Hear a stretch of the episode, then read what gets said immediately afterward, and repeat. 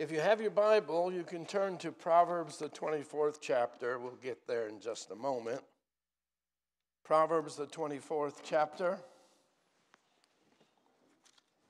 But I want to read a couple scriptures before and introduce our subject.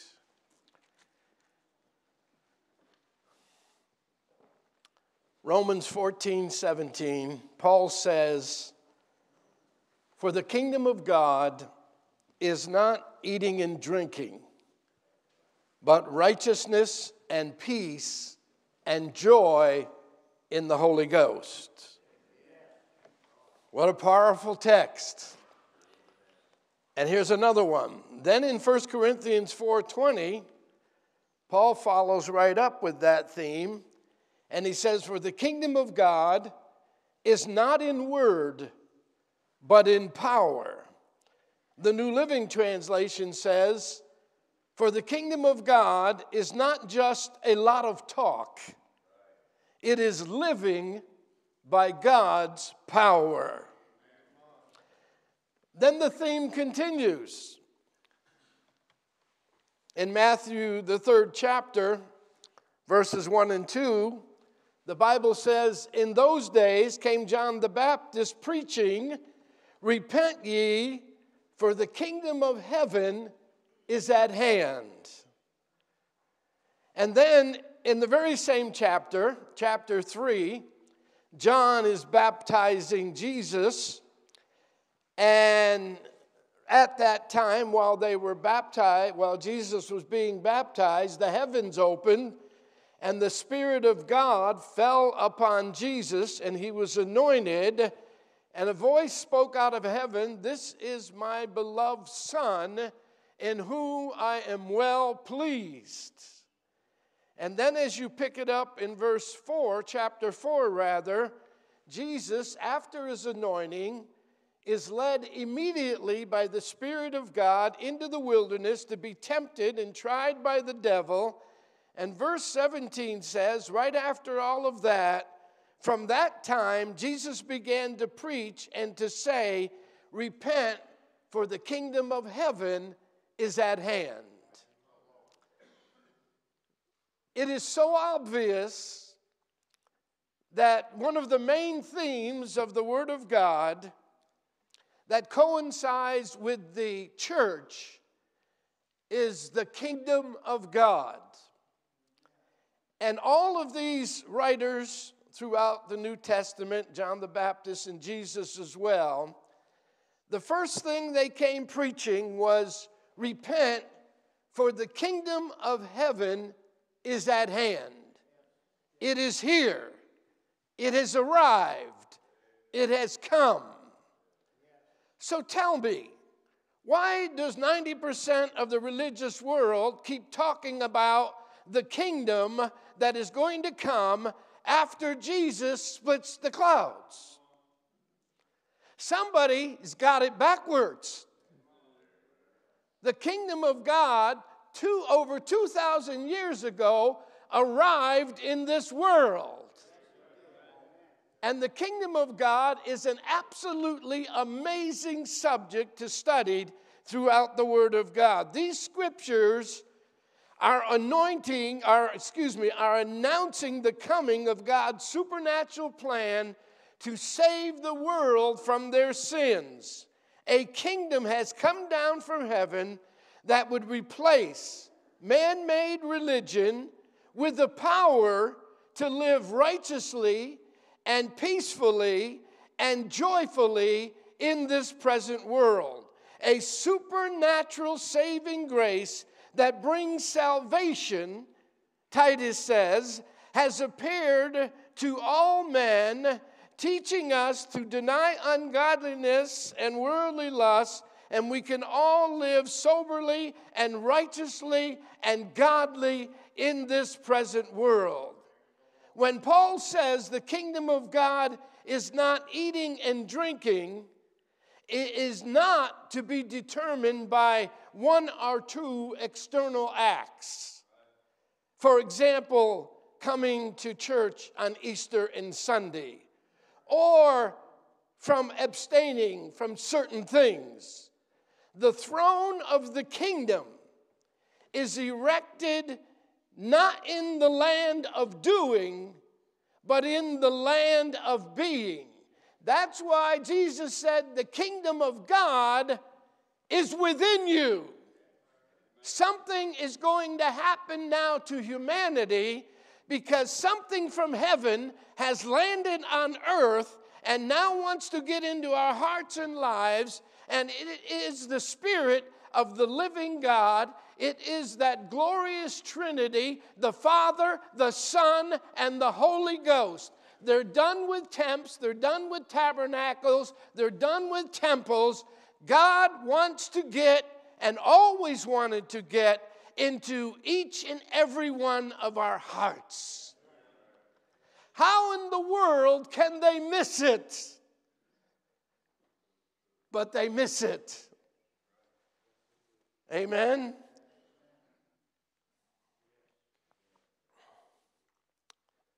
It's not a matter, the kingdom of God is not a matter of clean hands, but of clean hearts. In every born again life, there is a holy of holies. It is a place where only we can meet God alone, our spirit and the Spirit of God. It's that inner place where each of us comes face to face with God, where we know whether or not we belong to Him and the kingdom of God. It's in that utter, most privacy of our lives that we discover whether we are or are not in the kingdom of God. I want to talk to you about the kingdom of God and how it influences our families and all of life. God gave us His Word, and He gave us His Word to change the way that we think.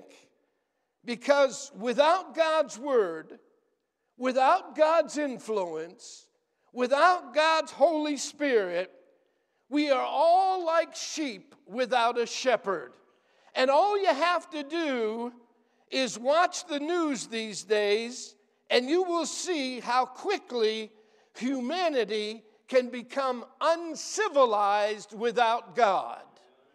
What we're seeing in the streets, in our cities, all over our country now is what happens to people when they forget God. And the Bible tells us plainly all nations that forget God are turned into chaos, they're turned into hell, they're turned into confusion. And so we see it every day, and it's a great concern to many of us. All you have to do is just observe what's going on around you, and you'll see.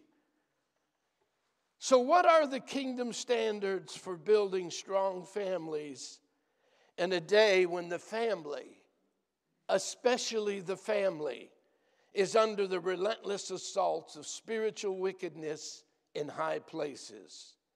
How do you build? How do we build a strong family, a strong marriage, a strong home, and a strong church in a world like this, in an apostasy like this? in a world where everything is turned upside down, in a world where there are no absolute, absolute, in a world where everybody's doing that which is right in his own eyes. How in the world do we get on top of all of that? The kingdom of God has arrived. That's how we're going to do it. That's how we're going to do it. Solomon says, we find, and, and we find the answer to how we're going to do it in Proverbs 24 and verse 3 and 4. It's all over the Bible, several places, but let me just read verses um, 3 and 4 out of Proverbs 24. Through wisdom is a house builded, and by understanding it is established, and by knowledge shall the chambers be filled with all precious and pleasant riches. Amen? We build strong families, strong homes, strong marriages, and strong churches, not by kissing and hugging and having sex.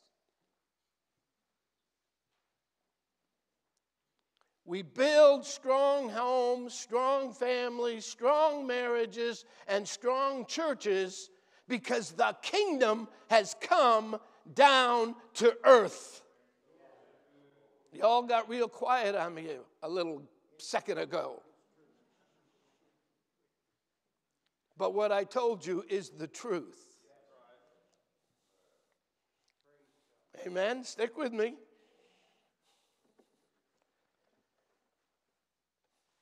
Solomon says, by wisdom, a house is built. By understanding, it is established and by knowledge shall all its rooms be filled with wonderful things. Solomon says the first way to build strong homes is by getting information. You got to get the right information.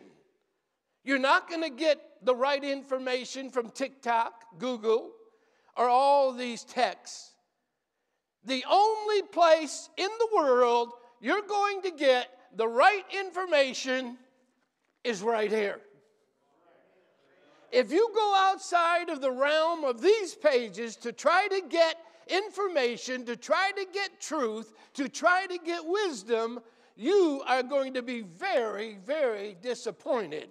And your life is going to become a shambles.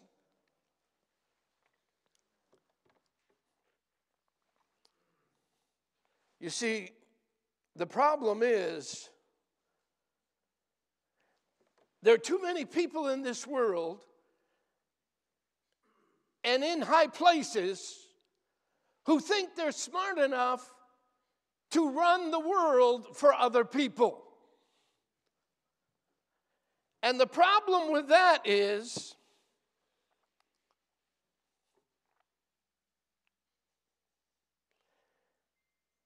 Their pride is so big, their ignorance can't fight it. They, they know more and more about less and less. The Bible says, professing themselves to be wise, they become fools. It is a disaster every time we turn away from the Word of God. One of the most precious things that God ever gave us was the Word of God. We've got an authority now from another world who created us, who shows us how to live in this world. So, to build a strong home, a strong marriage, a strong family, the first thing you must get is knowledge. But there's a problem. Knowledge doesn't just come to you, you have to go get it. So instead of watching TV or buying a video game, go buy a good book. Read this one. Read things that are spiritual. And you'll solve a lot of problems in your life. The second thing you need is understanding. You need to be able to comprehend and see how your understanding adapts to your situation. The third thing Solomon says is we need to have wisdom. But what good is wisdom if you don't know how to apply it? People know they shouldn't smoke. People know they shouldn't drink, they shouldn't take drugs, uh, they know they shouldn't use the Lord's name in vain, they shouldn't curse their kids in the middle of Walmart. They know these things. Believers know they should be faithful and obedient to God, but millions are not. They sit under the gospel every week and they learn a lot about the Bible, But if they don't apply what the Bible says to their lives, then they have no wisdom. So you've got to have understanding, you've got to have knowledge, you've got to have wisdom. So if you're going to survive, you've got to have information, and your information must be based on truth. And the secret to success is truth. Ye shall know the truth, and the truth shall set you free. What is truth? Everybody's tried to answer that question. What is truth? Truth is original information. Truth is right here. All we need to know to run a life, run a family, run a country, all we need to know to get through this life is we need some good, solid, original information. If you buy a computer or a new cell phone or a new car, we all know they come with the manufacturer's manual, and only the creator knows the truth about the product. So, what you want to do in life is get your heart and your mind on the creator, the manufacturer of life. You want to get your life in line with the creator of your life. Otherwise, you won't know how to live life.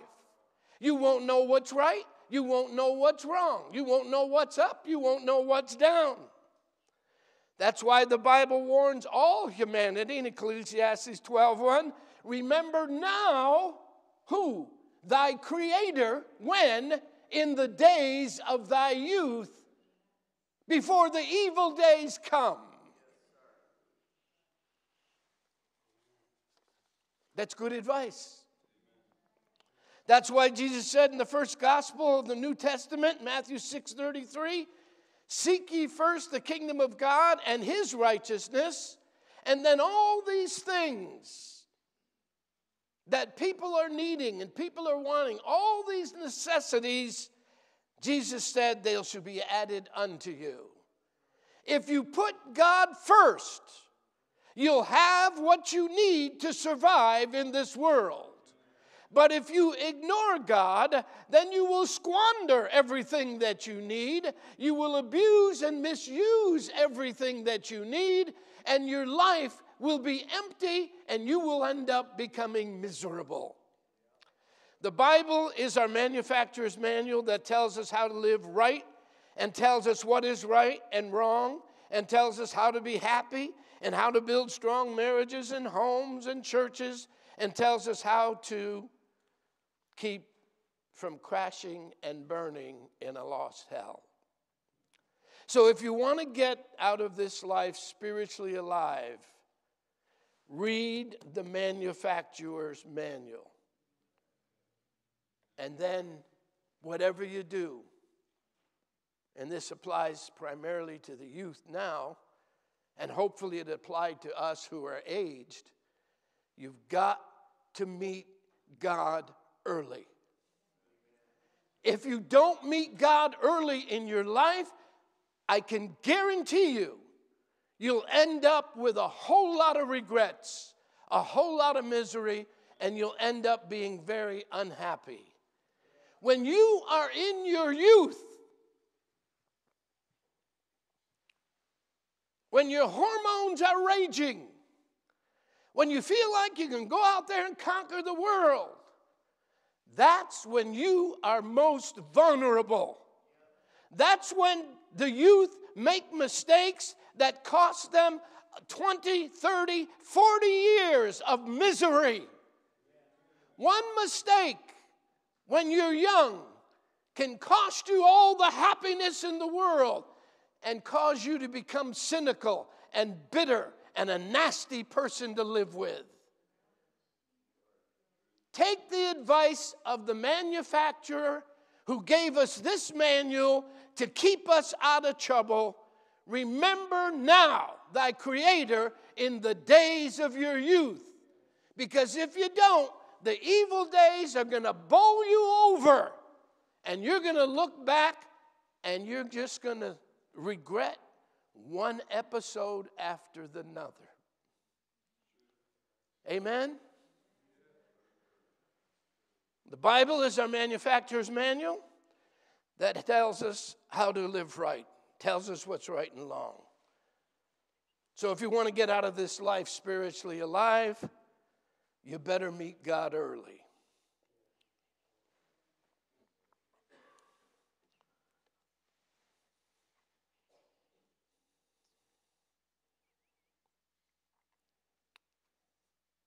This is why the kingdom of God is not a religion. Religion is man made, and religion makes members. But the kingdom of God saves souls and changes heart. The kingdom of God comes with power. It is not meat and drink, as you suppose, eating and drinking. It's righteousness and it's joy and it's peace in the Holy Ghost. The kingdom of God has power power to turn your life around, power to change your direction, and power to save you, and power to rebuke the devil every time he tries to get into your heart.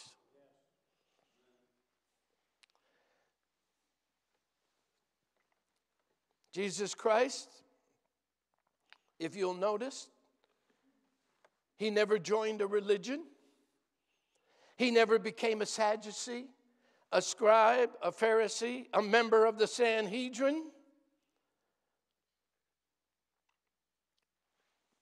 But his number one enemies in life were religious people.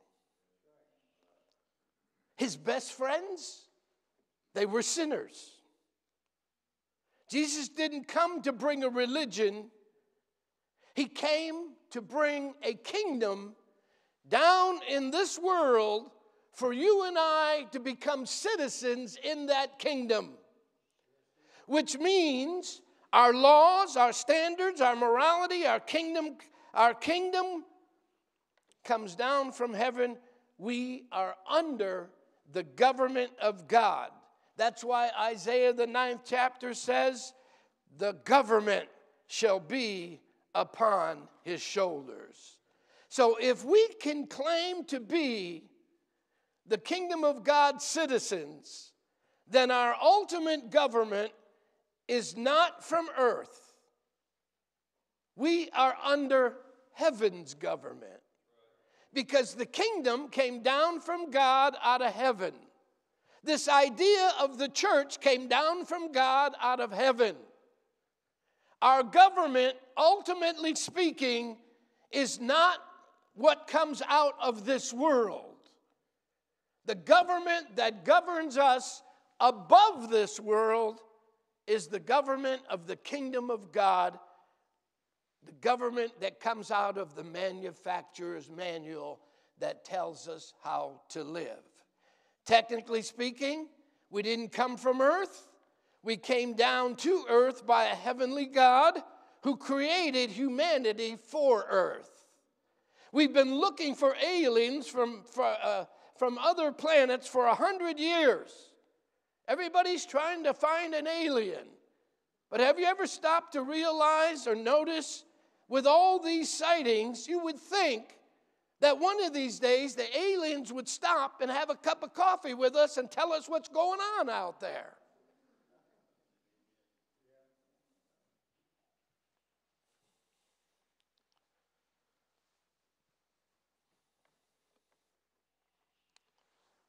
They asked Jesus one day,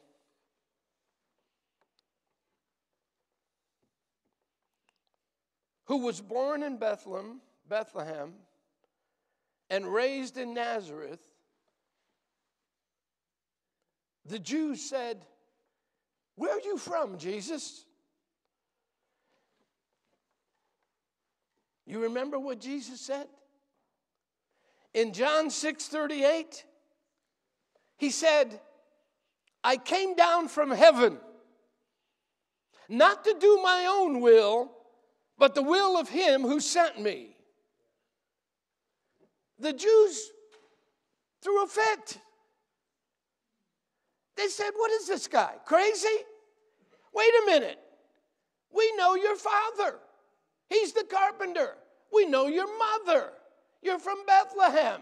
We, we know your brothers. We know your sisters. We know all about you.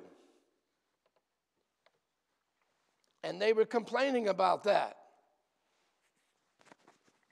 And they said, Hey, we know where you're from. You're from Bethlehem. We know your family.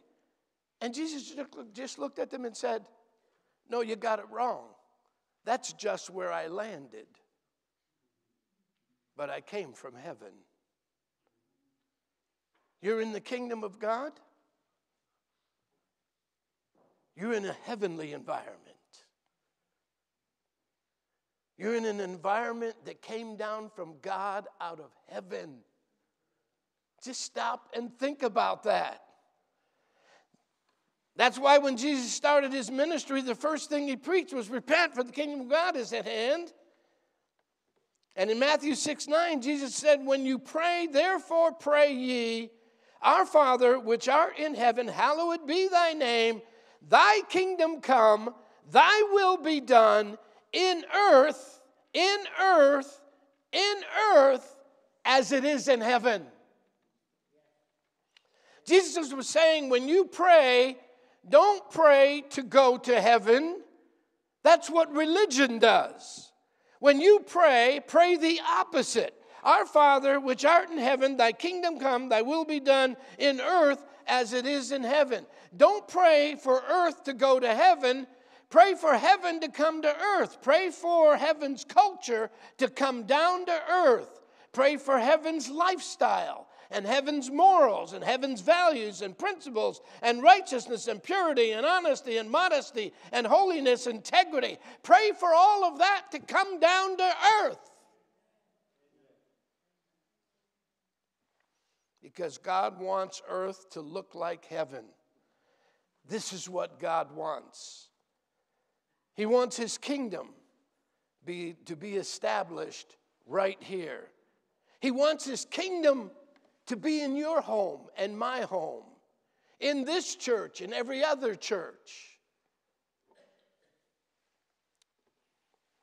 He wants the kingdom to be established upon this earth in our hearts and in our lives and in our marriages and in our businesses and in our entertainments and in our work and in our worship. God wants us more on earth than He wants us to be in heaven so we can win as many souls down here before we leave this world.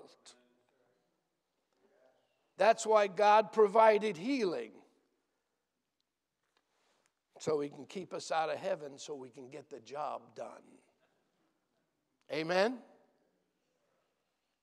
You're praying, oh God, heal me, oh God, heal me, oh, and so God heals you, and what do you do? Well, the only reason God heals you is get the job done that He started. That's why God created a family to be the catalyst for the world to see how families should live. The family is the first and the oldest institution upon the earth. The family is the cure for every social, psychological, emotional ill upon the planet. It's the key to national success. As goes the family, so goes the world. The family is the spiritual template for all the world to see. Our holiest living, then, should be in the privacy of our homes. Our holiest living should go on in the privacy of our homes. That's paramount. And that's what helps get our children to love God like the parents love God. When they see what's going on in the home is godly, it'll be easier for them to make the transition.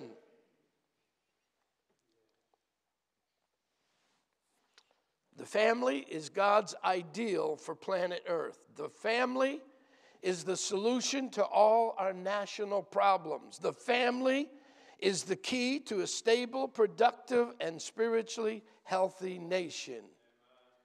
If we don't get it right at home, if we don't get it right in privacy, then we're never going to get it right. The number one institution under relentless assault in America is our homes and our children. Everybody's complaining and everybody's all upset and everybody's all mad because they're being bullied. There's nobody being bullied more in this world than our innocent little children from the womb, from infants, and from teenagers and youth all the way up. They're being bullied. They're defenseless. Half the time, they don't even know what's going on. But the family is the most targeted. Our children are the most targeted people in all the world.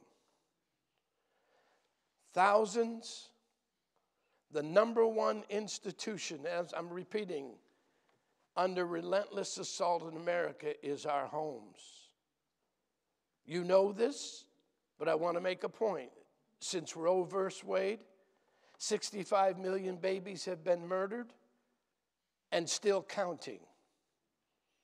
Thousands upon thousands of children have been kidnapped into lives of sex slavery, pornography, drugs, unimaginable cruelties because we have pride parades in our streets now, because we've brought drag queens into our elementary schools, and the medias and the movies and the ads feature 24 7 all of these lifestyles that are perverted.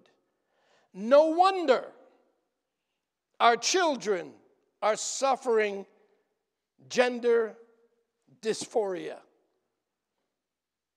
And the medical community is gladly offering surgeries and surgical options to change their genders. The US has the highest rate of single parent households in the world, which further increases the disadvantages for our children delinquency, crime, gangs, ghettos, poverty, and media accessibility. All this low hanging evil fruit is so accessible to our little teeny boppers. All manner of evil is devouring our youth, devouring their minds, devouring their lives. Not to mention the ungodly sexual curriculums and modeling of perversions in our elementary schools throughout our country. A good part of America, we must realize it now, is in the hands of the devil. Data shows our youth from 13 to 17 are suffering depression, bullying, drug, and alcohol issues. Some of the top 10 issues facing our youth today are single parents, households, drug and alcohol abuse, growing up too fast, sex education, Music with sexual innuendos has become a malignancy. The concept of childhood is literally being wiped out.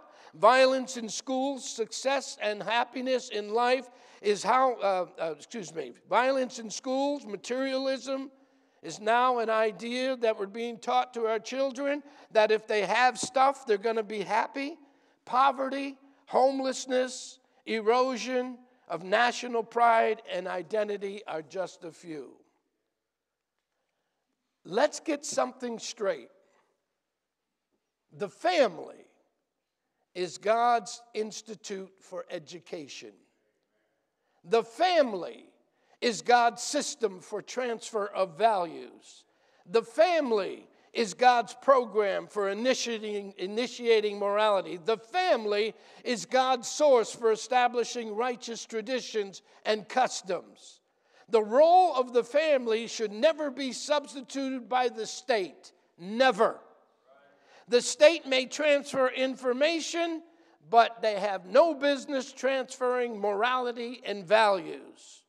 Don't let the government, Hollywood, or the world teach your children for you. It's your job. Our, could, our kids should learn how to love God in the home. We are kingdom men and women, and we get our instruction from a heavenly kingdom which is not of this world.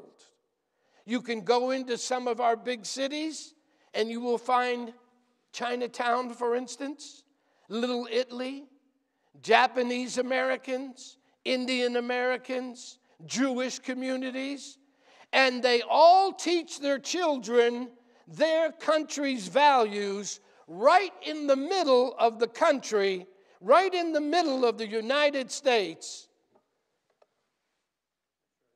They're teaching their standards, their values to their kids right in our big cities because they don't want their children acting like half of America is acting.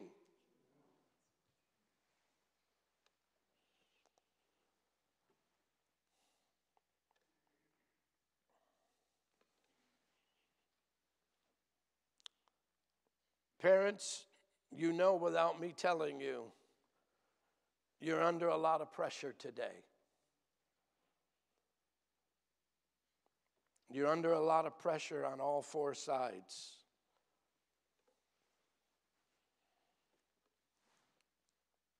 And only God and the manufacturer's manual will help you get through that. You won't be able to get around it any other way. Husband, fathers, what a role you play, especially in this culture today.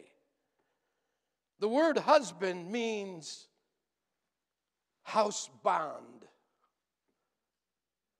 The father, the husband, he's the glue that holds the families together.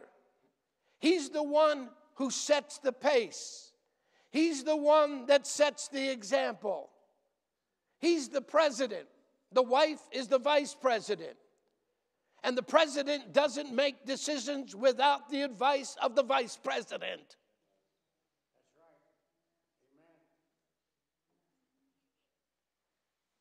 And if there was ever a time we needed to tighten our belt and watch our kids like hawks and know what's going on in their schools, I was given literature from our elementary schools two, three months ago showing what the kids are learning.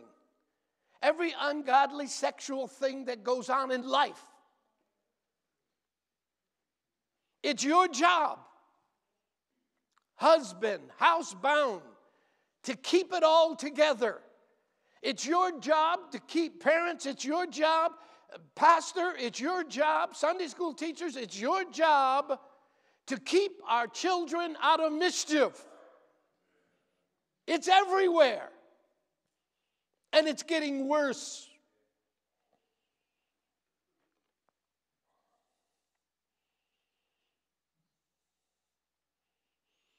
The management of the home is the greatest test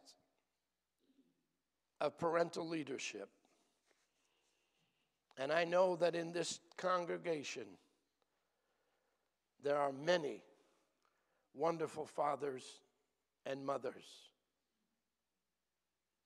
And just to set the record straight again, God created the female not from the soil, not from the earth. He went inside of man and he pulled out a female, another human being who could reproduce life. He went into the man and pulled out life. And he made a female. And a real female is a female because she has a womb to carry the fetus. You are a female if you have a fetus capacity. So you can break your wrist, wear an earring, and have a ponytail, but if you ain't got a womb, you're a brother.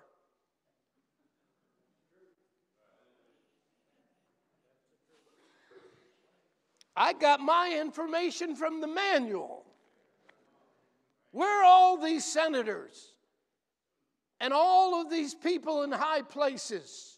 Where are they getting their information? Senator Hawley was addressing a Berkeley professor and asked the question Are you a woman? She gave every kind of an example, every kind of an excuse, every kind of jargon, except answering the question. That's how messed up we are.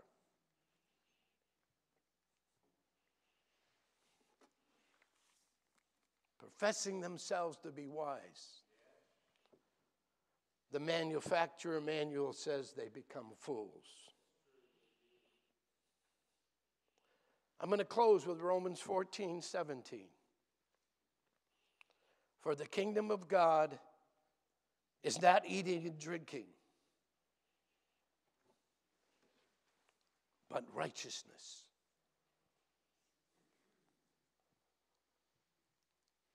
Holiness.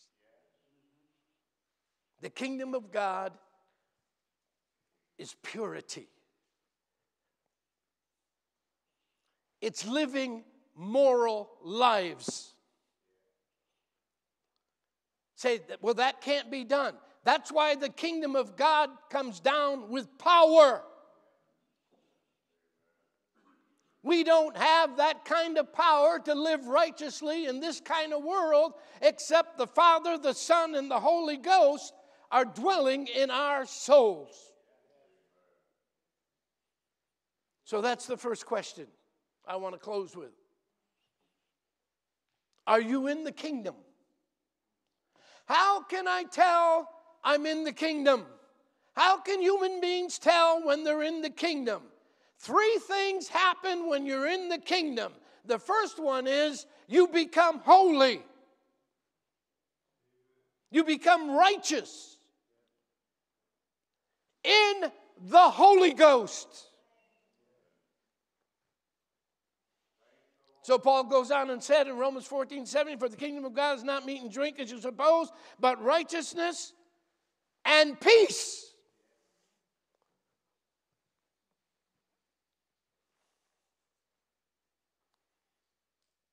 What do people need more right now than anything else in this world? They need peace.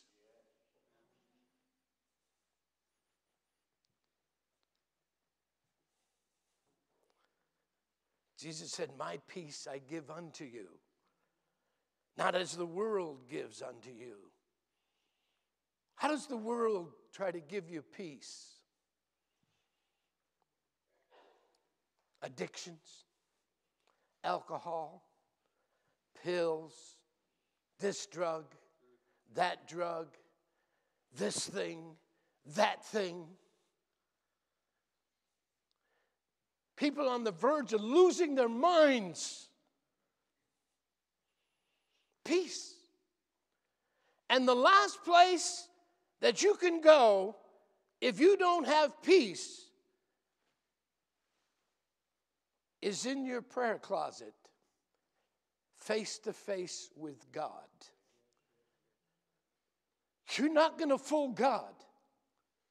I'm not going to fool, none of us are going to fool God. Peace.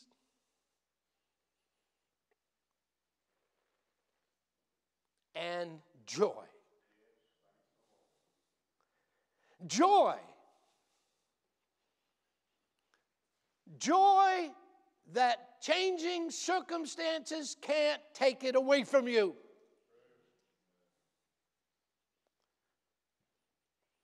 These three things righteousness, peace, and joy these are things you're not going to be able to obtain in the world. The world can't give it to you. The world can't take it away from you. The only one that can take your righteousness, your peace, and your joy away is you when you choose not to follow the Lord or obey Him. And God is too much of a gentleman to keep you against your will. If you don't want to live with God, if you don't want to obey God, if you don't want to serve God, God God's going to let you go. He will not overstep your moral freedom. Righteousness, peace, and joy in the Holy Ghost. I see a whole lot of Christians in this world. I know a whole lot of Christians who don't have neither of those. They don't have righteousness, they don't live right, they don't have morality. They swear, they curse, they cheat, they lie, they carry on. And they don't have peace because they're not living like they should. And they don't really have joy. If you're in the kingdom of God, God has provided power for you to reign above this old world. Look at our young people. Did you, you ever see them when they do interviews in the streets of our big cities? These are grown people. These are adult kids. And they ask them questions. Who's the first president of the United States? I don't know.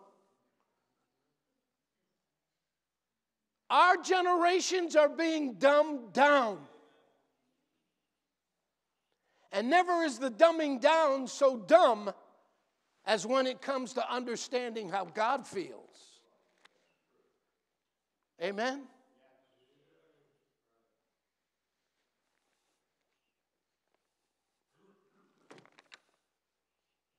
Our kids are growing up too fast. And they're growing up in the wrong direction.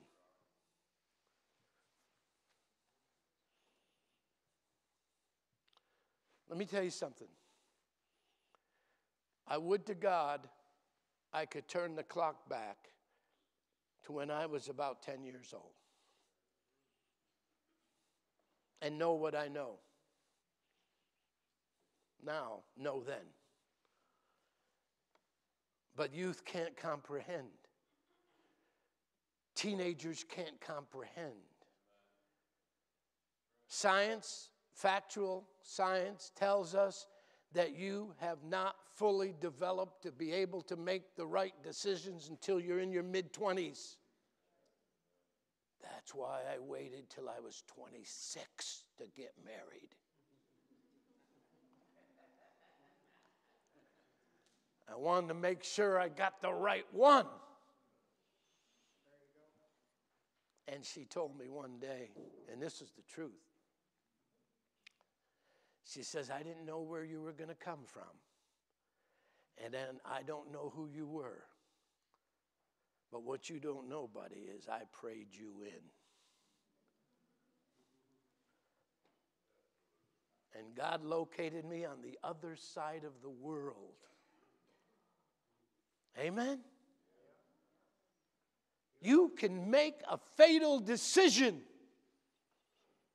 when you're in that very vulnerable stretch. From your adolescence to your teenage years, you are vulnerable. You are susceptible because our country doesn't have the sense to keep things that are so accessible, evil things that are so accessible. I bought a new cell phone. I can't keep the thing from showing me the wrong pictures. One of you kids that are six, seven years old, will you come and fix my phone? Amen. And all it takes is an unguarded moment. All it takes is that right moment. And listen, the devil knows where your weakness is. He was led of the Spirit into the wilderness. He didn't eat or drink for 40 days. And he was hungry. And when he came out of the wilderness, the first thing the devil hit him with, with where he was the weakest, he says, If you're the Son of God, turn these rocks into bread. You ain't no match. Nobody in this world is any match for the devil without God. I know, I know what you're thinking. Let me tell you something. I can't emphasize it enough. The God who created you, this is the manufacturer's manual. He is showing us in plain sight the best way to live. And if you bring God into your life early, God will give you the desires of your heart and you will have a nice home, and you will have a nice companion, and you will have normal children. I can't tell you the many times I was in the, and didn't even know it. I was just a little guy. Went down to the Mohawk River with one of my older brother's friends. And we went into a secluded place and we're fishing. And all of a sudden, he's exposing himself. I didn't even know what's going on, but I knew this. I knew I could run, and I ran fast. I can't tell you the moments, the opportunities in my childhood where the devil could have derailed me, destroyed my life. You better take a telling, young man. You better take a telling, young people. That goes for parents as well. You're not going to hear this in most preach- uh, churches. They all bailed out, they all compromised, they're all afraid of their members. Stick with the, manu- uh, the manufacturer's manual, and you'll get it right every time. Amen. I want to say to those of you here who, when Mike Worley preached the last sermon